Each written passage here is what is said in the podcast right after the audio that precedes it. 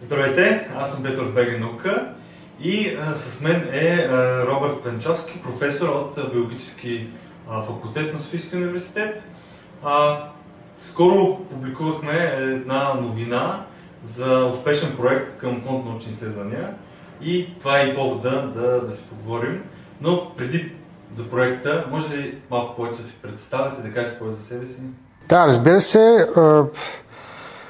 Аз съм завършил а, гимназия в София. Не искам да казвам точната година, защото ще се окаже, че съм много стар, по-стар, отколкото изглеждам, но а, преди се казваше 300 училище в София зад, а, зад мола на, на булевар Стамбулийски с решено изучаване на немски язик. След това отидах в Германия, където учих и работих някъде около, в порядъка на 4 години, без няколко месеца. Там завърших Кьонски университет и по-точно Института по генетика. Там завърших PhD, като същевременно работих в Националния институт на Германия по математика и информатика, който се намираше в едно малко градче Санта Агустин, което е близо до Бон. Там работих в областта на така наречена DNA компютинг, т.е. използване на ДНК като изчислителна машина, като молекулярен компютър използвайки а, микрочипове, съответно а, дизайна микрочипове и а, тяхното приложение а, в детекцията и всъщност обработката на, на, на ДНК. А, след това се върнах в България за няколко месеца, около 3 месеца и отидах в Штатите да направя постдок, пак около 4 години без няколко месеца, в Йел. Това е в Нью Хевен, Коннектикът, където работих в лабораторията на Рон Брейка. Да кажа няколко думи за него. Той е откривателят на рилопревключвателите, е, които представляват нов механизъм за регулация на генна експресия, основно при бактерии – и аз общо взето отидах да работя там по време на най-интензивният период на откриване на нови рибопревключватели. И а, тяхното а, приложение в а, фармацевтичната индустрия като мишени за създаване на нови антибиотици. След това, поради житейско сечение на обстоятелствата, трябваше да се върна в България – и а, от 2010 година бях назначен като главен асистент в биологически факултет на Софийския университет. След 4 години бях доцент и от 2020 година съм професор по биоинформатика, синтетична биология и молекулярна генетика в биологическия факултет на Софийския университет. Така че бих казал, че имам опит в три различни университета, които представляват общо ето три различни системи на, на висше обучение и на, на висше образование и на наука. И, и мога да сравнявам. И ако ви е интересно, мога да, да ви споделя да, някои да. от основните разлики, които са съществени. Да. Тоест между Германия, Кьон... Между Штатите, България, Германия, Штатите, да. Има много съществени различия. Сега, за Германия може да ви говоря тогава, когато съм. Нали? Те всички нещата са динамични и там се променят нещата. Но това, което мога да ви кажа, в, сравнявайки тези три системи, разбира се, Аглосаксонската, т.е. американската в случая, е най-резултативна. В смисъл, ако погледнете класацията на топ 10, топ 20, топ 50 университетите в света, ще видите, че тя се окупира от на първо място американски университети, като Йел е някъде 10, 12, 13 място, в зависимост от различните години и от различните области. Но от гледна точка на нали, е, коледж, нали, началното висше образование, той е в, обикновено в първата десетица. Да.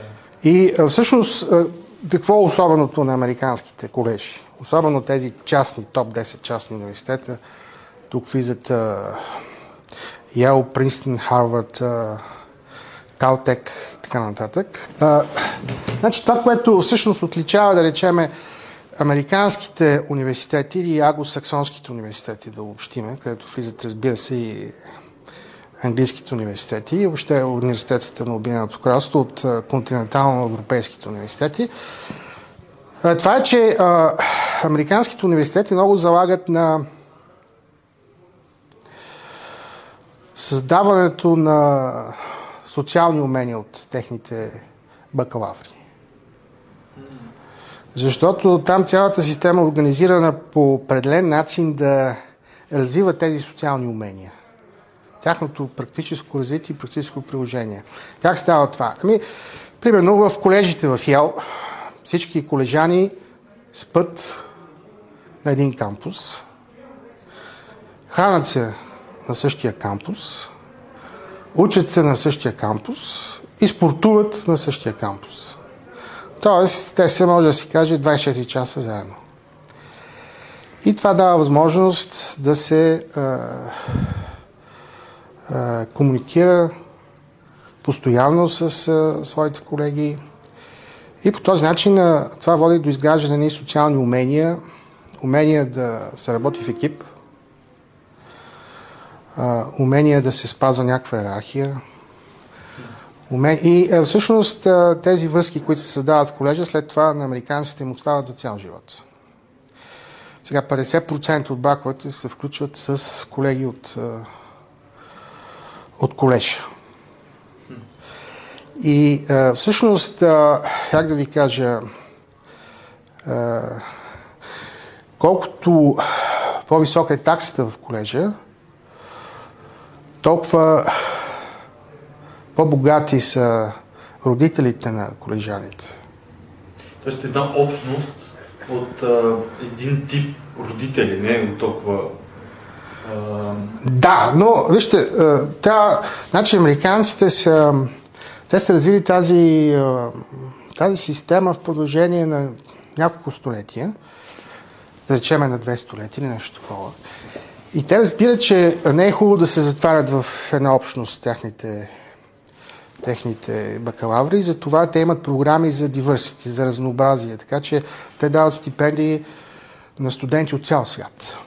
Да. Така че, разбира се, основната маса е тази, но има много студенти от цял свят, които са дошли с стипендии и не задължително тяхните родители са много богати. Поради те това. имат умствения капацитет. Да, но те разбира се, те разбира се са преминали съответните тестове, за да докажат, че са на определено интелектуално ниво и са подготвени по определен начин. Така че американските университети дават, се стремат, нали, особено в последните 20 години, да, да отворят палитрата. Да, и те са събрали един добър капитал, за да могат да, да контролират да. по някакъв начин. И имат а, студенти от цял свят. И те се гордеят с това за да могат техните студенти да комуникират с хора от други страни, от други култури, с други езици и това ги обогатява. Добре, кое е плюса в Европа? Кое е различното? Но... И в Европа се набляга основно на знанието.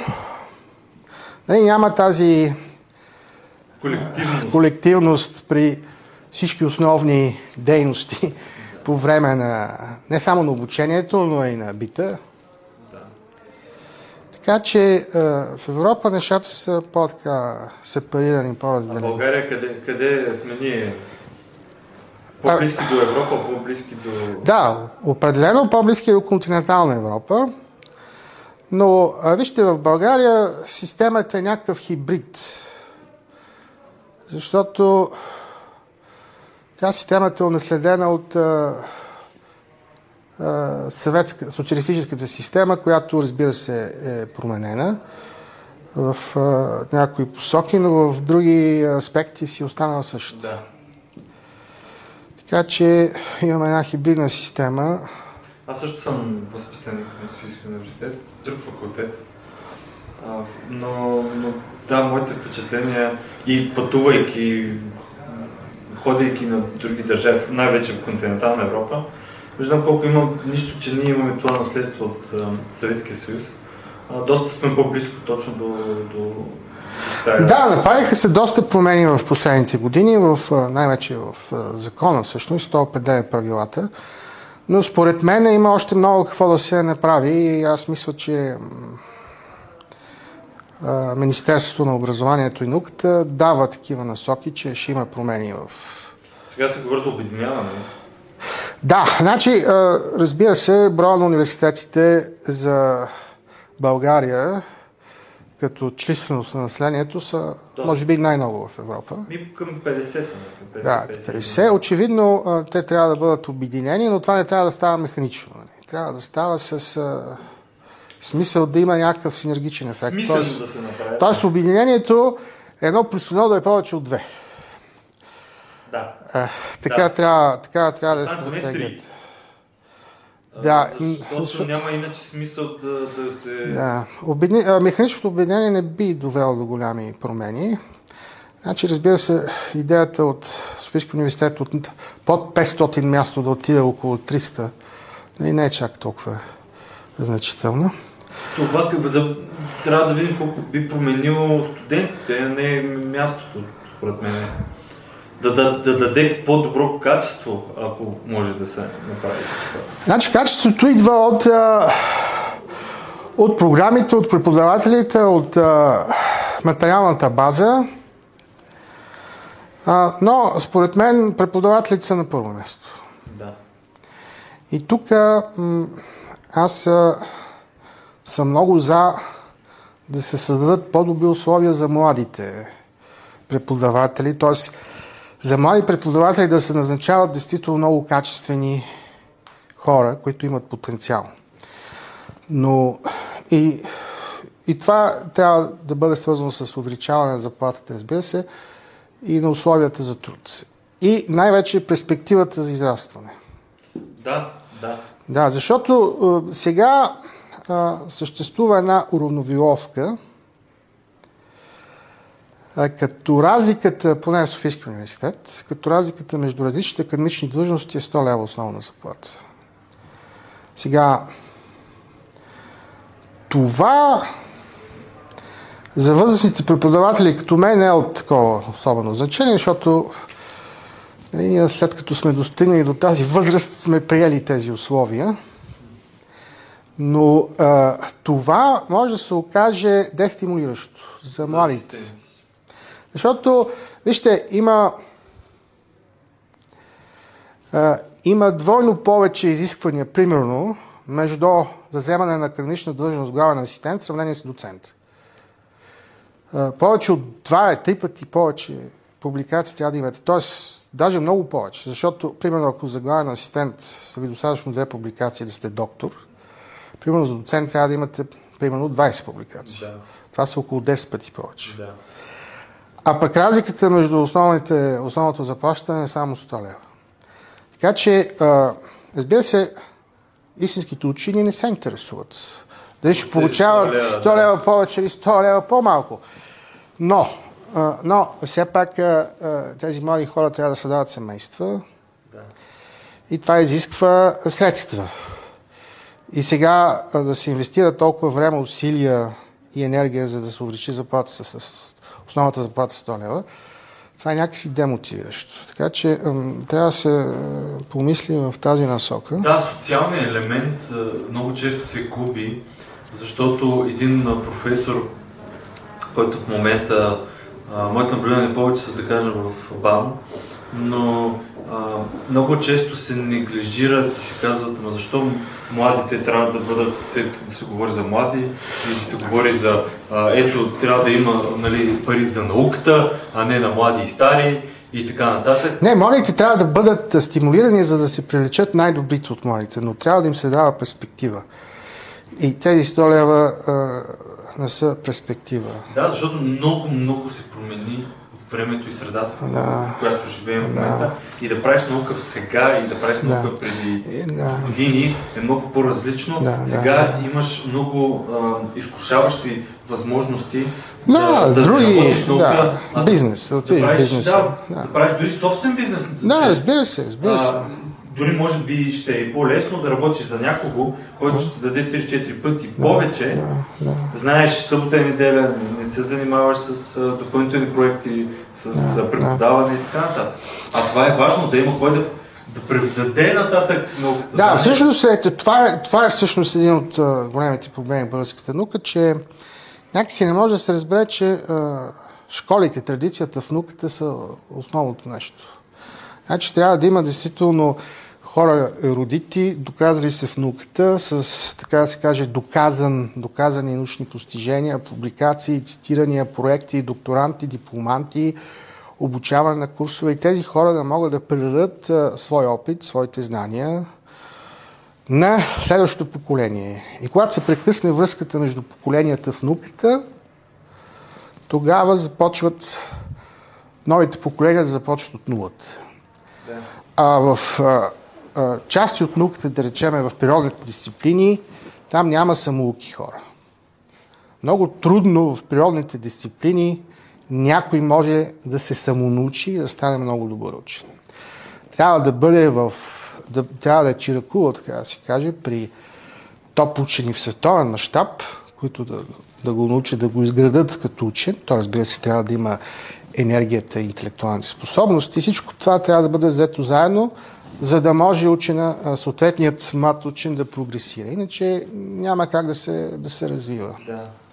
И всъщност школите в, и в Германия, и в Штатите насякъде са базирани на лаборатории. Тоест има си лаборатория, който си има PI, нали, който всъщност е отговорен за, за науката в тази лаборатория. И той всъщност създава съответната школа. Колкото по-известен е, толкова повече проекти печели, повече е, докторанти отиват при него, повече постдокторанти отиват при него. Те се конкурират помежду си. Конкурират се помежду си, той може да избира най-добрите. И всъщност така се създават школи. И а, не е случайно, че много лови лауреати, техните учени, техните ментори, научни ментори са били нови лауреати. Тоест, предава се науката. Да, традиция. Традицията в науката се предава съответно като човека е, е бил в съответната лаборатория, научил се там и... Тук кое ни липсва? Ами това е всъщност... А да се направи кое липсва? А да се направи? Тоест, научните организации ръководството ли, министерството ли? Не, не, не, не, не. Учените ли няма? Младите ли ги няма? Ами проблем е, проблемите са, няма един проблем, те са много. Значи проблемите са, че първо трябва да се привличат най-добрите студенти, които завършват за научна работа. Нали, първото, първият проблем е с заплащането. Вторият проблем е, че е, няма в повечето случаи кой да ги научи. И третия проблем е, че а, нали, тук нещата са базирани по-скоро на катедри, а не на лаборатории. И четвъртият проблем е, че да речеме в Штатите, вече в Германия, има селекция. Защото когато един млад учен навлезе в науката, нали, никой не може да предвиди дали той ще бъде успешен или няма да бъде успешен. И в Штатите системата е следната. Значи, човека завършва PhD, след това кара постдок. След PhD, обикновено стандартната за природните науки, стандартното време трябва на един постдок е около 3 години. 3-4 години. И след това на това ниво той кандидатства за асистент професор. На друго място. Тоест, той на едно място е бил а, докторант в една лаборатория, в един университет. В друга лаборатория, в друг университет е изкарал един постдок. Тоест, той вече има опит от две лаборатории. И след това кандидатства в трети университет да стане асистент професор. Те приемат най-добрите за асистент професори. И те приемат не само щатите, но от цял свят, защото имат кандидати от цял свят. Могат да селектират примерно 20 кандидата, топ американски университети, Йел, Харвард и така нататък. Може да избират за един асистент професор от 20 човека. Тоест избират най-доброто от най-доброто. И след това на този асистент професор му дават една лаборатория, дават му някакъв, някакви начални пари и му казват от тук нататък ти си сам. Печелиш проекти, привличаш докторанти, привличаш постдокторанти, ти трябва да намираш начин да им плащаш. И след 5 години го оценяват. И ако не премине критериите, те в топ университетите са много големи, брой публикации, бой завършили докторанти, спечели проекти и така нататък, го уволняват. Примерно в Harvard Medical School, където конкуренцията е много голяма, оцеляват около 30-40% от асистент професорите. В Йел, департамента, в който аз работих, той беше по молекулярна биология, биология на развитието, клетъчна биология. В този департамент оцеляваха около 50% от асистент професорите. Да, това също не е ли демотивиращо? Не, не, не, това е много мотивиращо. Защото за 5 години асистент професор трябва да се докаже. И след това, след тези 5 години, в зависимост вече от университетите, те могат да решат, той е много добър и му даваме постоянно място. Или му даваме още 5 години, докато стане фул професор. Така че максимум за 10 години той трябва да се е доказал. Ако не се е доказал, на неговото място идва следващ, който трябва също да се докаже по е, същата процедура. Докато в България, какво се получава? В България имаме асистент професори, които могат да се пенсионират като асистент професори. Да, и те го правят. И те го правят. И те, и те го правят масово. И е, се получава парадоксът, че асистент професор с голям трудостаж получава по-голяма заплата от професор с по-малък трудостаж. Да, тук с доцент. И, и, с, да, и с доцент може да стане също. Нали? Доцент може да взима по-малко трудова заплата, защото ако има по-малък трудостаж от а, главен асистент. Да. И да има главен асистент, аз съм виждал на над 60 години. Да. Значи това е всъщност пропуск в, от моя гледна точка, разбира се, в законодателството. Значи, този пропуск беше характерен не само за България, но и за страни като Германия, които са доста консервативни. Но аз имам колеги в Германия те вече ми казват, че има закон в Германия, където до 10 години може човек да работи в държавен университет на академична длъжност до 10 години. До 10 години трябва да се хабилитира. Ако не се хабилитира от 10 години, университета трябва да го уволни или да го преназначи на друга длъжност. Значи това са... А... Тук чувам, че започват някакви. Значи това а, не може да има главен асистент, който се пенсионира след 30 години трудов стаж като главен асистент. Да, това не е а, да работиш едно и също да.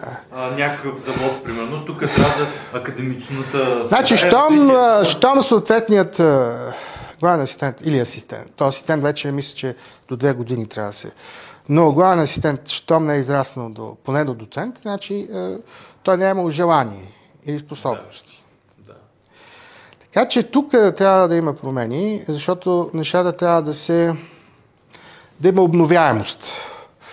Да идват по-добри колеги, да. по-мотивирани. И това е всъщност един от проблемите. Другият проблем, разбира се, е атестацията, която е много занижена в много университети. Атестационните критерии на академичния състав трябва да бъдат значително повишени, защото сега се оказа, че 99% имат отлична оценка. Да, което обесмисля. Което обесмисля самата атестация. А, така че тези неща са свързани с промени в закона за образованието, т.е. обединението на университетите, атестациите, академичното развитие, заплащането са свързани с а, законодат, с, с промени в закона и с промени в подзаконовата нормативна база. И доколкото аз знам и съм чул, разбира се, аз съм много далеч от тези неща, но настоящият министър на образованието и науката дава сигнали, или Министерството дава сигнали, че те мислят в определени посоки за промяна. Да, тъй като министър се пак стана и академик. Не, е, настоящият министър, професор Денков, аз не го познавам, но гледайки неговите академични постижения, те са на много високо световно ниво, така че, така че се надяваме, че той ще може да приложи някой от, как да се каже, доказаните, да. доказаните западни модели да, да. в областта на висшето образование и науката. Нали, ние няма смисъл да преоткриваме топлата вода. Абсолютно, абсолютно. И Европа се справя на места много добре. Англия се справя доста добре. Англия е част от англосаксонския модел. Да. Англия и Штатите, те, са, те имат една традиция в областта на висшето образование и наука, така че общо ето американците са заимствали огромна част от, а, а, от традицията на Оксфорд и Кембридж. Но, стотици години традиция. Да, но все пак вие може би не знаете, но сега не може да се каже, че и американските университети във всяко отношение са панацея, даже от, от историческа гледна точка. Ще ви дам един пример. В Ял има много, много приятен женски хор, който пее славянски песни. Като 60-70% от тях са български народни песни. И аз там бях направил много така приятно изненадан, като отидах за първи път на тяхно представление в Ял и е, чух, че те пеят огромна част от е, най-разпространените автентични български песни. И това ви го казвам във връзка с е, това, че този хор е създаден 1960 и някоя година, сега ще ви излъжа точната година, но 60-те години. Да. По-скоро в края на 60-те. Средата или края на 60-те години. И е създаден в същата година, в която са допуснати жени да се обучават в ЕЛ. Това е чак през 60-те години на миналия век. Така че американските колеги, също, е, университети, имат своя консерватизъм, нали, тя е своята история и така нататък. Но те в последно време много бързо се променят. И... А кое е плюса в българските университети? Имаме ли нещо, което, айде не би казал предимство, но да хубава нещо, което Плюс е, че, да са, че са изключително достъпни. Това е хубаво. Изключително достъпни. Сега, това за тези, които искат да федат е добре. Но по принцип това е, има някаква такава демократичност в тях също. Има така. Освен, че са много достъпни, Другият плюс е, че са изключително демократични. Нали. Всичко се решава чрез гласуване. В повечето случаи. Да. Това също е, е плюс. В повечето случаи. То няма съвършен... Няма, няма, но да, така че и българските университети имат своите предимства, които разбира се трябва да бъдат запазени, имат своите традиции, които трябва да бъдат запазени, но а, е, класациите са недвусмислени. А каква наука правят българските университети? Защото това е най- непопулярното нещо за университетите. Да, говори се колко студенти влизат, говори се да, за пари, да. говори се преподаватели, но научната част вижте, повече често се прехвърля на БАН. И не, не, не, не, не би трябвало да се прехвърля на БАН. Сега няколко голями български университета са обявени за научно-изследователски, т.е. в тях се развива научна дейност, вече официално. друг е въпрос, че самия университет особено да инвестира в научна дейност. Всичко а, всичко, общо взето 90% от научната дейност се финансира от а, проекти. От външно финансиране. От външно финансиране по проекти. А, проектите, вътрешните проекти са на много ниска стойност. А, така че може би над 90%. А, Но важно да кажем, че това е много скъпо нещо. Сега, да, значи, трудно е, трудно е да се каже по принцип науката. Значи аз нямам никаква представа за хуманитарната част от нещата, но има много известни учени в физическия факултет, в химическия факултет, в биологическия факултет, въпреки че аз съм от него и не искам да говоря. И, може би съм пристрастен по тази това, тема. Това не пречи да се, се казва нещо. Да, но а, има, така да се каже, академици и от трите факултета, доколкото знам. Това само по себе си е, да, е, е, добра, е добра атестация. За съжаление, аз за хуманитарните науки не мога да не се чувствам компетентен. Аз съм да завършил философски факултет. А, там а, чисто като цяло има интересни неща, които се Без съмнение, но... А, включително и а, фонда а, финансира да. Фонд научни изследвания. Да. А, доста неща са свързани вече с а, нагласи, а, начин на мислене, а, социални така интересни теми, които няма как да ги знаем без а, проучвания, изследвания, много ходене на терен. А, така че има интересни неща, които... Но моята най-голяма болка е, че не се говори за нищо от това. Правят се проекти, но no. независимо дали са философски факултет или биологически или физически. Да, не, е, затова сме тук всъщност да разкажем за... Да, да, но това, за, за един проект. Болка, да. нали? Ще трябва да се говори, защото после а, дори учените помежду си не нямат. Не, науката трябва да се комуникира и то трябва да се комуникира достъпно за, а, така да се каже, общата публика.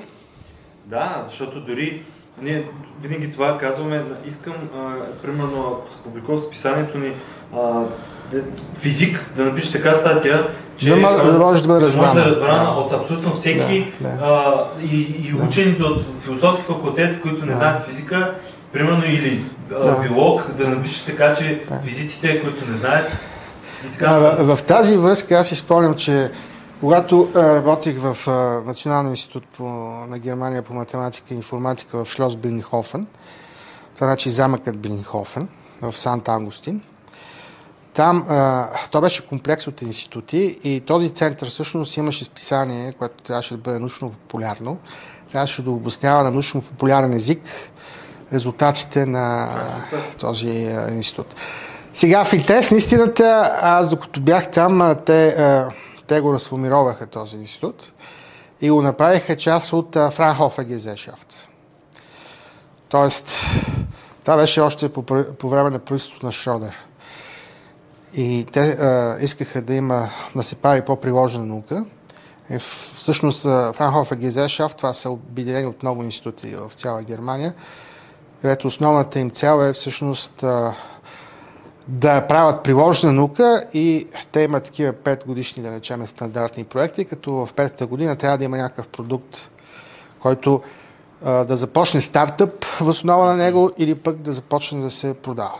Да е полза на обществото тип продукт? Бизнес. Бизнес, да. Биз, тип а, нов бизнес, нов продукт, който вече да. от него да се прави бизнес за да се завърта економиката. За да се, а, за да се, оправдават, така да се каже. Че... За да се създават иновационни продукти за индустрията. С висока принадена стоеност. Да, науката така ли, че ги създава? Да. Добре, а кой е проекта? Да се върнем сега... всъщност на основната тема.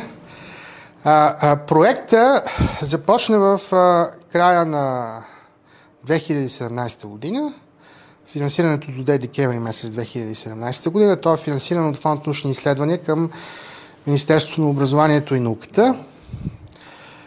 А, с номер DN 1314 от 2017 година. То е финансирано от Комисията по медицина. като той завърши а, в края на миналата година. Тогава беше вторият и финален отчет на проекта.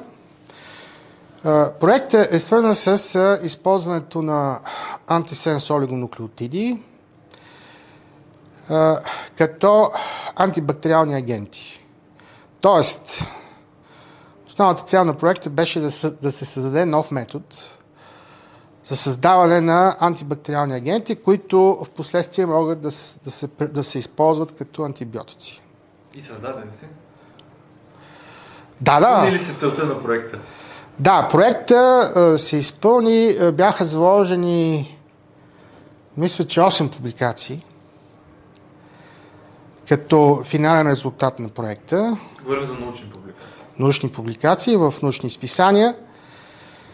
Като а, ние завършихме проекта с 20 публикации. 20 публикации с общ импакт фактор 68. Това е доста. Доста добре. Това е много. Това е 60, 68 импакт фактор е, е, е много. Много. Това е Даже за добра наука. Добри резултати сте. Да, даже за проект в ФИО. Да. За отчитане в проект в ИЕЛ. Аз, разбира се, както ви казах, съм работил в проекти в ИЕЛ.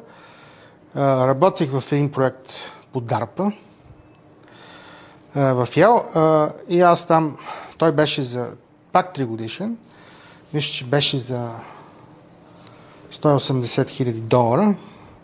И там го четахме с една публикация с импакт фактор 20. Не е малко, 20 и няколко. Не е.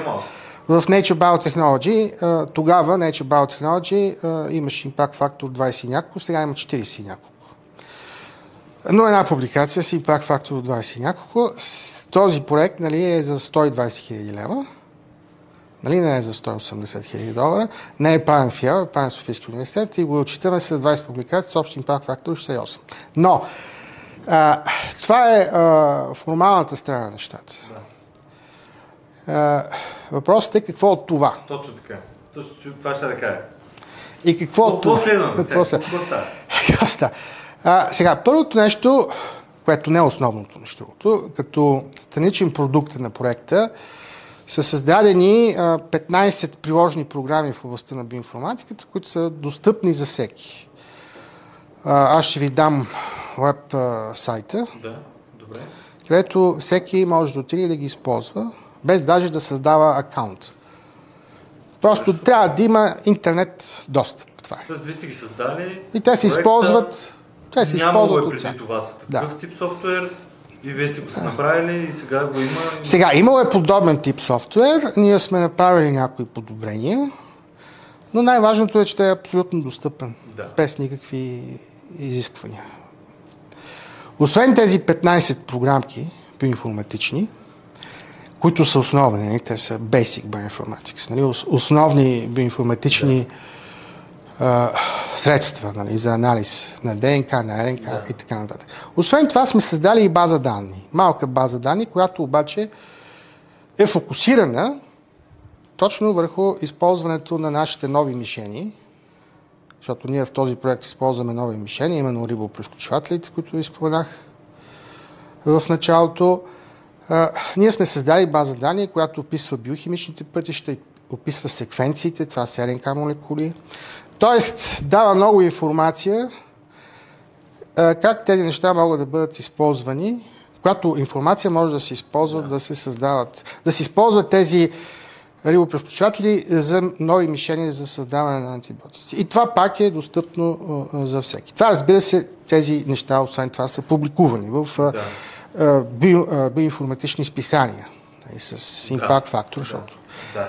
Значи, е, това са сега. Другите неща, които са по-съществени, че ние сме публикували а, самите молекули, нали, антисенс олигонуклеотиди, а, и тяхното конкретно приложение при конкретни бактерии, при инхибиране на растежа на конкретни бактерии, да речеме Staphylococcus aureus и други. И ние сме описали самата процедура, която има своите съществени предимства. Самата процедура за създаване на тези а, антибактериални агенти.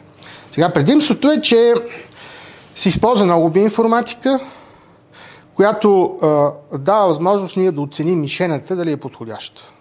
Защото нали, може да си представите, че не всяка мишена е подходяща за създаване на антибактериални агенти и съответно антибиотици в последствие.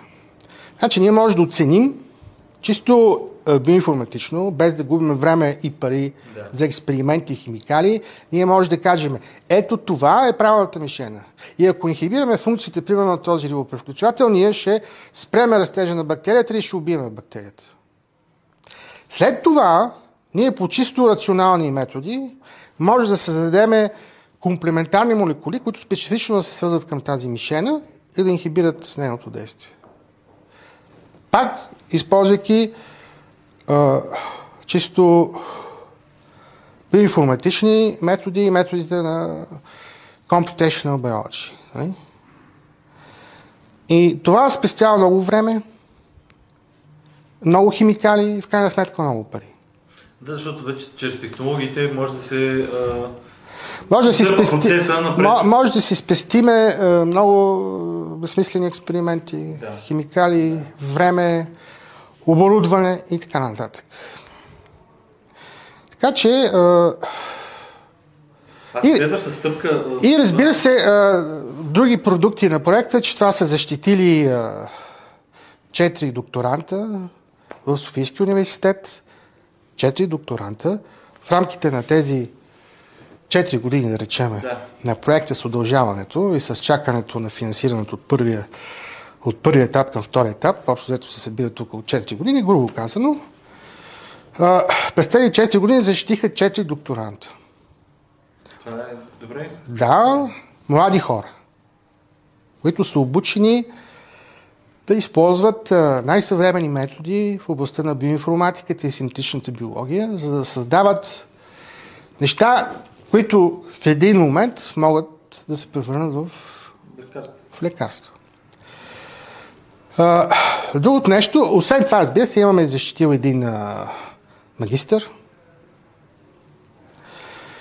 Имаме, разбира се, участие на три конференции, с две презентации и с четири постера. Един от постерите за награда на една от конференциите.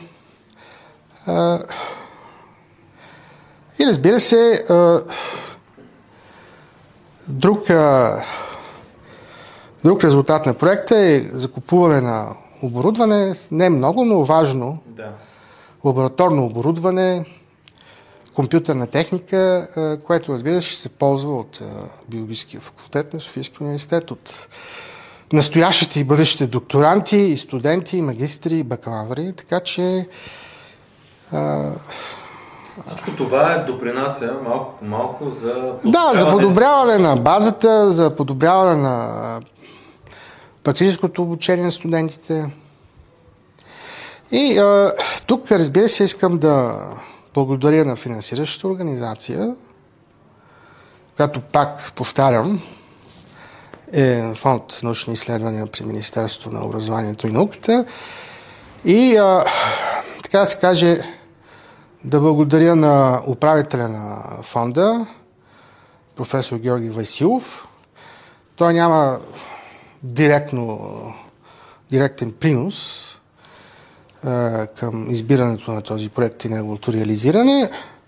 Но откакто той пое администрирането на фонда, аз мисля, мисля че а, нещата се подобряват в фонда, от гледна точка на това, че може би печелят по-стойностни проекти, а, които имат по-добри резултати. Да, мисля, че качеството на финансираните проекти се повишава и това сигурно има някаква връзка с а, някаква промяна в правилата във фонда по време на управлението на професор Георги Василов. Това са мои така впечатления, които мога да споделя. Разбира се, има какво се желая. Има какво се желая, но а, смятам, че се върви в правилната посока. И ако се държи курса, може да стане и още по-добре. Да, като аз бих дал един такъв съвет, не знам какво е положението, но съм ми се опаквали хората. Когато кажа защо проектите не се говори за тях, всички казват, защото няма перо или изискване за комуникация на проекта и, и Сега, всичко е свързано само с дейността на научната работа. Сега, а, аз тук имам малко по-друго мнение. А, аз съм, така да се каже, доста пестелив. Когато а, изразходвам а, проект, средства от, от проектите на фонда, и а, ще ви дам примери за това. Значи аз не смятам, че трябва да има пари за комуни... комуникация, защото комуникацията може да става без пари. Но от... става. А, сега, аз ще ви дам примери. Примерно аз съм направил веб страница, аз ще ви дам адреса и вие надявам се да я сложите. А, линк, линкове. да, в линкове описанието в описанието. Значи там са представени резултатите от проекта, там са представени темите, там са представени линковете към публикациите, там са представени линкове към защитите на докторантите, към конференциите. Има си, разбира се, аплетите, биоинформатичните аплети, всичко е там. Освен това, аз имам профили в Facebook, в LinkedIn, в много социални мрежи, там рекламирам. Освен това, без пари, е, качваме информация, примерно за този проект, качена на главната страница на, на Софийския университет, е, на Министерството на образованието и науката, във вашето списание. Сега правиме това интервю във вашето списание без никакви пари. Така е, точно така е. да. Така че, Но, но това се случва много, много, много. е, Е. така че Това е аз идея. лично съм а, предпочитам да дам пари за химикали или пък за някой друг лев заплата за моите докторанти от проекта, отколкото да разходвам парите за... Аз съм съгласен. За- Аз съм съгласен. Въпросът е за мен е за изискването, е за да, се направи нещо, а не е за да се изхарчат пари. А, на, Да. направата на нещо не е задължително винаги да има... струва пари. А, да. Но Трябва това да има желание, ентусиазъм Да, и разбира се знания. Мое, моето е, желание за промяна в правилника, примерно, или отчитането е да има нещо свързано към обществото. Да. Аз не казвам, че трябва да има такъв бюджет, а трябва да има задължително комуникиране към обществото. А Трябва да има задължително комуникиране на обществото. Да, това е. А, хората, вярвам, че ако се напънат малко, винаги могат да измислят нещо, дори да не са специалисти, никога не са го правили. Да. А, нали? Защото тая общност не е чак толкова голяма, винаги може да се пита някой да се разбере и да се направи нещо. Дали ще бъде през нас, през БГ наука, през големи медии, други начини. Освен нататък. това, аз- на фестивали Да, да, да. и всякакви други публични неща, които ги има. Освен това, аз а, никога в България, даже и на Запад, като съм бил, а, никога не съм публикувал в Open Access а, списание, за което се изисква такса за публикуване. А, просто защото все пак парите са ограничени и според мен аз винаги може да, да правя така, че да публикувам, да направя добър манускрипт, който да се приеме в високо импактирано списание, Да. без да е нужно да плащам Open Access. А, което от друга страна намалява видимостта на публикацията, тъй като трябва човек да бъде абонамент на списанието или неговата институция, или пък да си плати, за да види, списание, за да види по принцип легално публикацията. Но пък за тези пари, които в момента се инвестират в българската наука, трябва да, да се стараме да ги опозотвориме най-рационално, за да има най-много публикации. Точно така. Аз съм абсолютно съгласен. И за мен един от начините е а, да в отбора на науката, да го кажем така, да бъде и обществото. Да. Защото покрай проблемите с последно време на БАН с а, финансирането, а, показа къде е обществото и науката и колко са далеч едни от други. да, но на БАН им дадаха 20 допълнителни милиона, което е добре. Това няма да промени според мен комуникацията на науката към обществото. Това е А, основният проблем. Защо? Защото се получи самия проблем за мен е изначално да. а, идва от това. Незнанието, защото обществото не е само човека, който работи Да, от другата страна на тая а, стена, а и политиците, а, кмета, всички кметове и депутати и така. Това, те са част от обществото. Те също си цъкат тук телефона, гледат. И когато на тях никога не им попада нищо свързано с българската наука, те също ще имат едно конкретно мнение за, за тази наука. Да, това е факт, но това, това разбира се не е проблем само за България, това е Да. проблем а, по принцип. А, навсякъде, навсякъде се говори, че науката не е достатъчно добре комуникирана в а, широката общественост. Да. Това е така, но а, трябва да има едно принципно разбиране, че а, съвременна економика с, с висока принадена стойност се прави само чрез а, прилагане на съвременна наука, само чрез съвремен ноу-хау, чрез съвременни технологии, чрез нови технологии. А тези технологии а, а, се развиват в, в, в резултат на а, научни постижения. Ама ето, това изречение липсва от съзнанието на Да. 90% от Е, хората. Това е проблем. Това обаче би се решило чрез комуникация. Аз го знам и съм убеден в това, наблюдавам го в различни места по света и го правя в България вече над 15 години. А, И наистина- Трудно се получава, да, О, много е трудно това, много е трудно. Но то не става и самоцелно. Вижте, немците имат система. Това се казва Fraunhofer Gesellschaft. Това са над 100 института в цяла Германия. Те получават 50% финансиране от държавата и 50% от индустрията, която е заинтересована от, да финансира съответния институт в съответната конкретната разработка. И се прави връзка между бизнеса и приложената наука. И тук е за фонда, трябва да се каже, разбира се, за фонд научни изследвания, че е, неговата политика, доколкото аз е, съм запознат с нея, разбира се, това не значи, че я знам в е, подробности, може и да греша, е, той набляга на фундаментални научни изследвания, докато разбира се, приложените научни изследвания са резултат на фундаментални, тяхното продължение и приложение в практиката, но някакси фундамент... а, приложените научни изследвания са а, стъпката, която трябва да се направи, за да има в крайна сметка една от стъпките, която трябва да се направи, втората стъпка, която трябва да се направи, за да има а, и трета и четвърта стъпка, за да има крайен продукт за индустрията. Тоест, ние като държава, която не е толкова богата, не вкарва толкова много пари в наука, е по-добре да имаме а, изразходвани пари за крайни резултати, Значи, които а, да помогнат за бизнеса, за обществото. Да, значи трябва да, да, трябва според мен да има, да се фокусира само в няколко действително приоритетни области, защото не може приоритетни области да са 20 области, примерно. Да, ние нямаме бюджета на Германия или Франция. Да, значи трябва да има няколко приоритетни области, в които действително да се финансират не само фундаментални, но и приложени научни изследвания и да се търси връзка с а, а, промишлеността. Значи под промишленост се разбира не само нали, производство на а, някакви неща, които могат да се пипнат с ръка, но и на софтуер, на услуги, на Всичко, което изкарва пари, всичко, което може, има... може да се възползва по някакъв начин има, от различните на да, науката. има висока природна стойност. Да. И всъщност това са новите неща. Това са иновации, това са новите продукти, новите услуги, които разбира се имат потребители и е, които дават нови неща на консуматора. Да, да.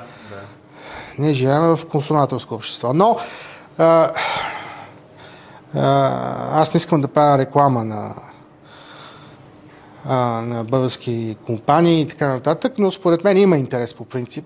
И аз, Има, има интерес а, от, българските, от българската индустрия, но някакси а, няма достатъчно добра комуникация между Да, българската наука и българската индустрия. Това говоря аз. Да. Изцяло, защото не става въпрос само към обществото, бизнеса също е от обществото. Но- но според- Методите са различни. Да, но според мен но това не да е комуникация. А, проблема ще остава в индустрията, но а, това е до голяма степен проблем на самите учени. Те трябва да комуникират Да. своите резултати, те трябва да убеждават индустрията, че Да.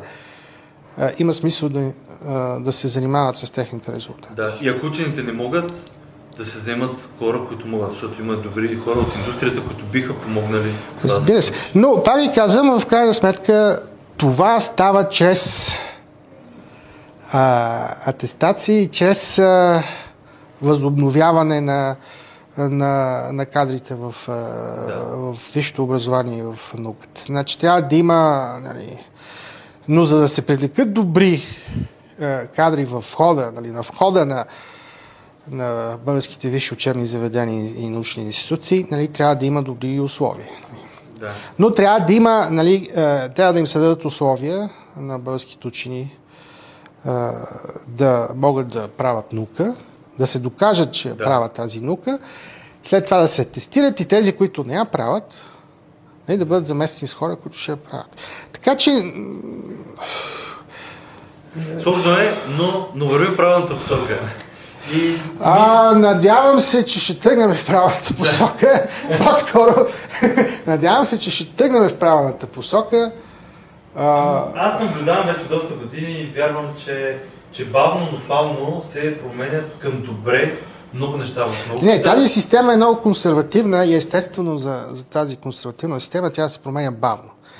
Но важното е да се променя в правилната посока и да се променя, така да се каже, с достатъчно добра скорост, постоянно, да не се губи темпа. И е, имаме надеждата и ще видим какво ще стане. Да. Как се казва, надеждата умира последна. Да. Аз благодаря за разговора. Беше моля, моля. Да. За мен също беше удоволствие да дискутирам с вас тези, тези проблеми. Европейската нощ на учените 2022 година, която ще се състои на 23 и 24 септември, е по проект К-Трио, който е финансиран от Европейския съюз по дейностите Мария Склодовска-Кюри по програма Хоризонт Европа. Вижте повече на night.nauka.bg или nauka.bg.